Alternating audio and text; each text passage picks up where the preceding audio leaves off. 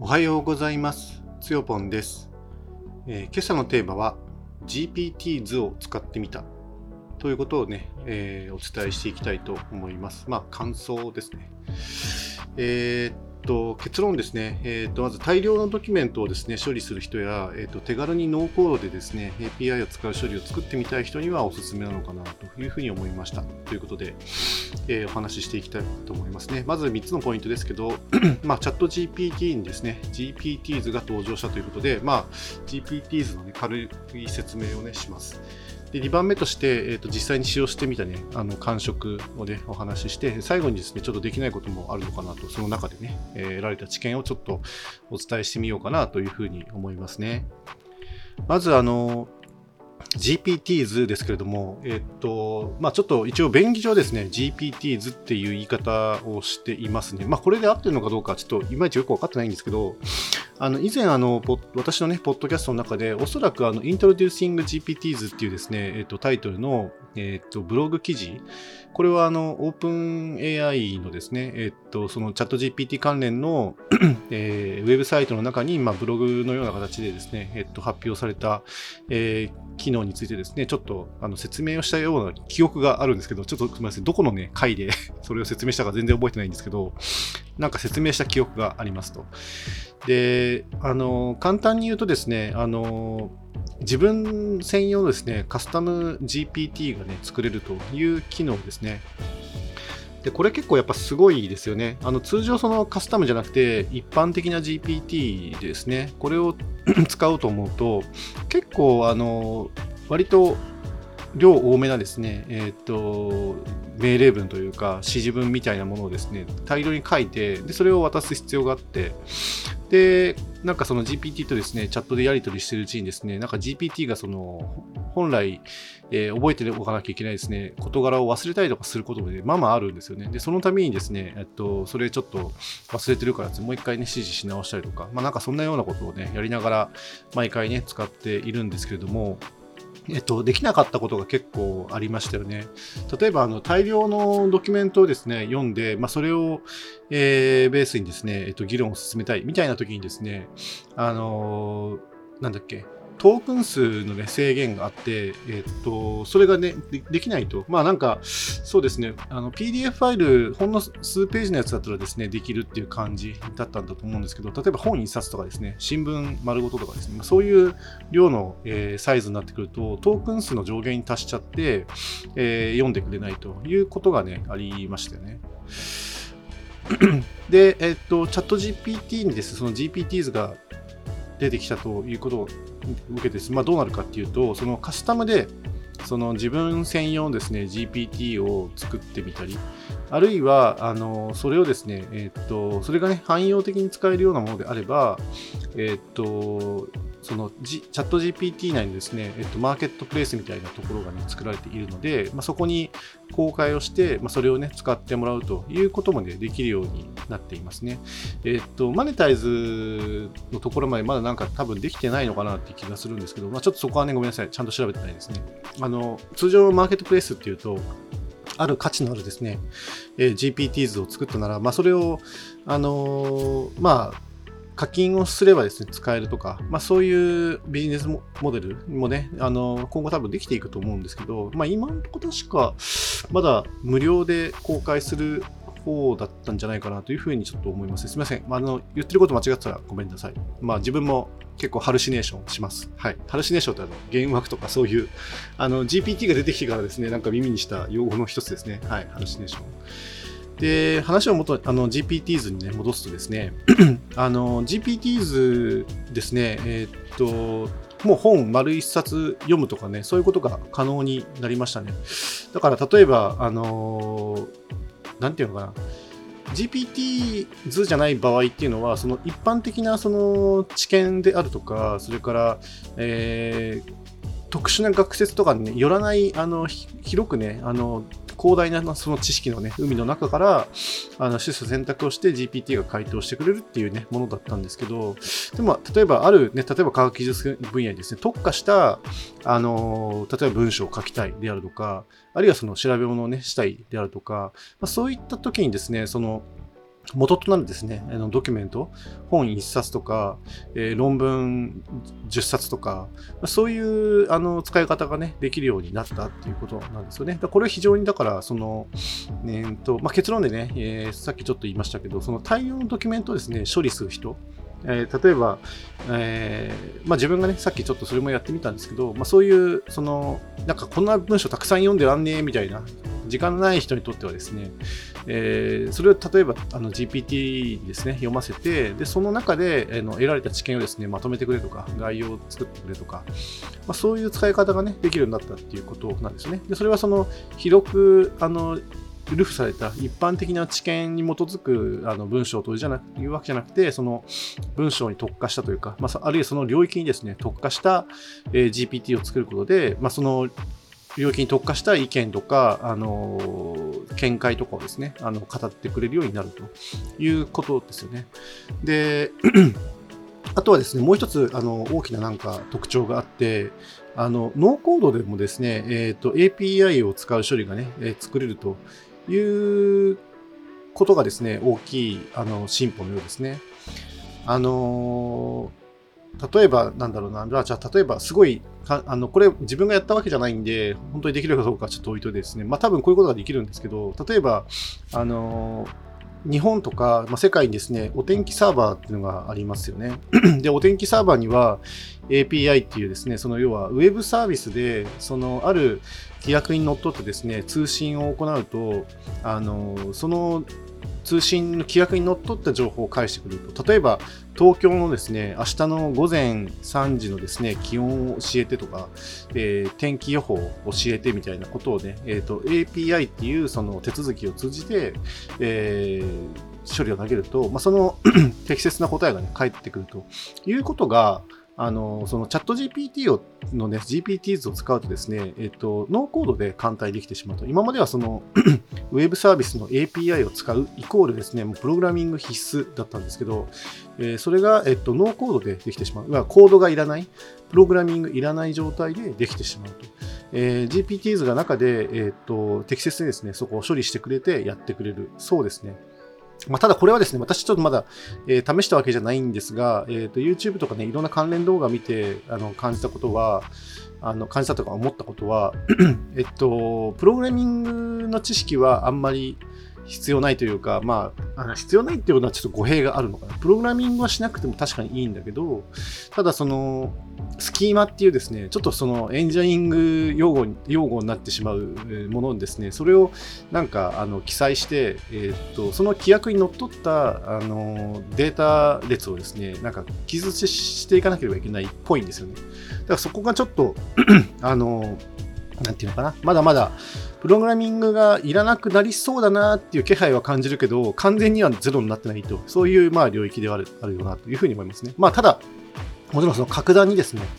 えっと、エーピーアイ を、えー、使うということにおいては、あの今までプログラミングしないであの作れなかった領域がですね、ちょっと身近に感じるようになれるんじゃないかな、そういう可能性を秘めてるんじゃないかなというふうには思いますよね。はい、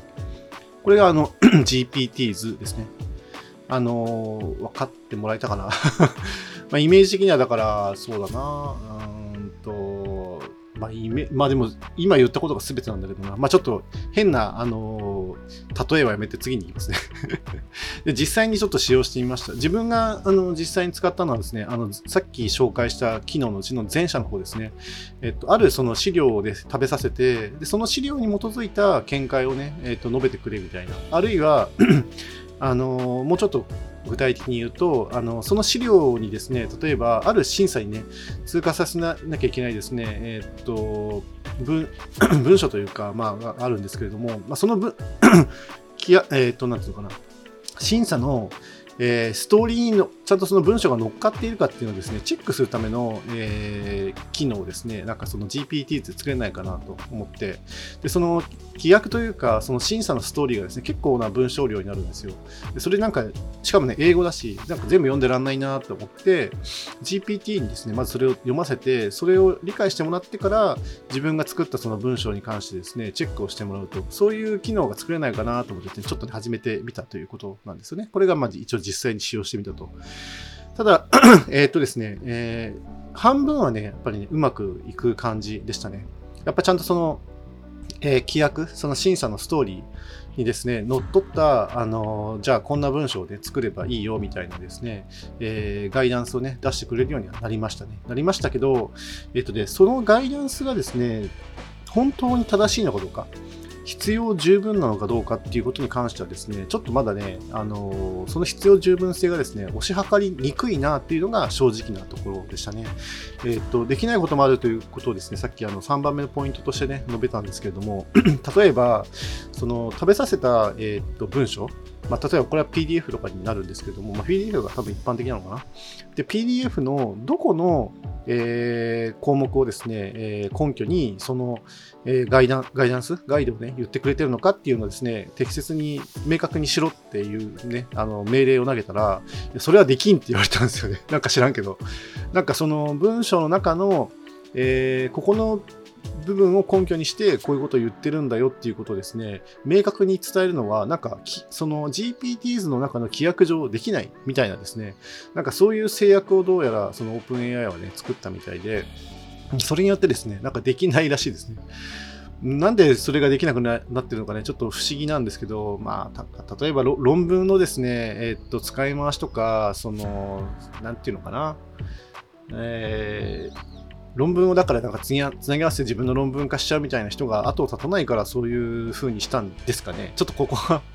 勝手なね邪推というか推論なんですけど、なんかまあそとにかくそういう制限によってですね、あのここのところを根拠に自分はこういうガイダンスをしたよっていうですね必要十分なあの十分性をですね語る機能はねついてないんですよ。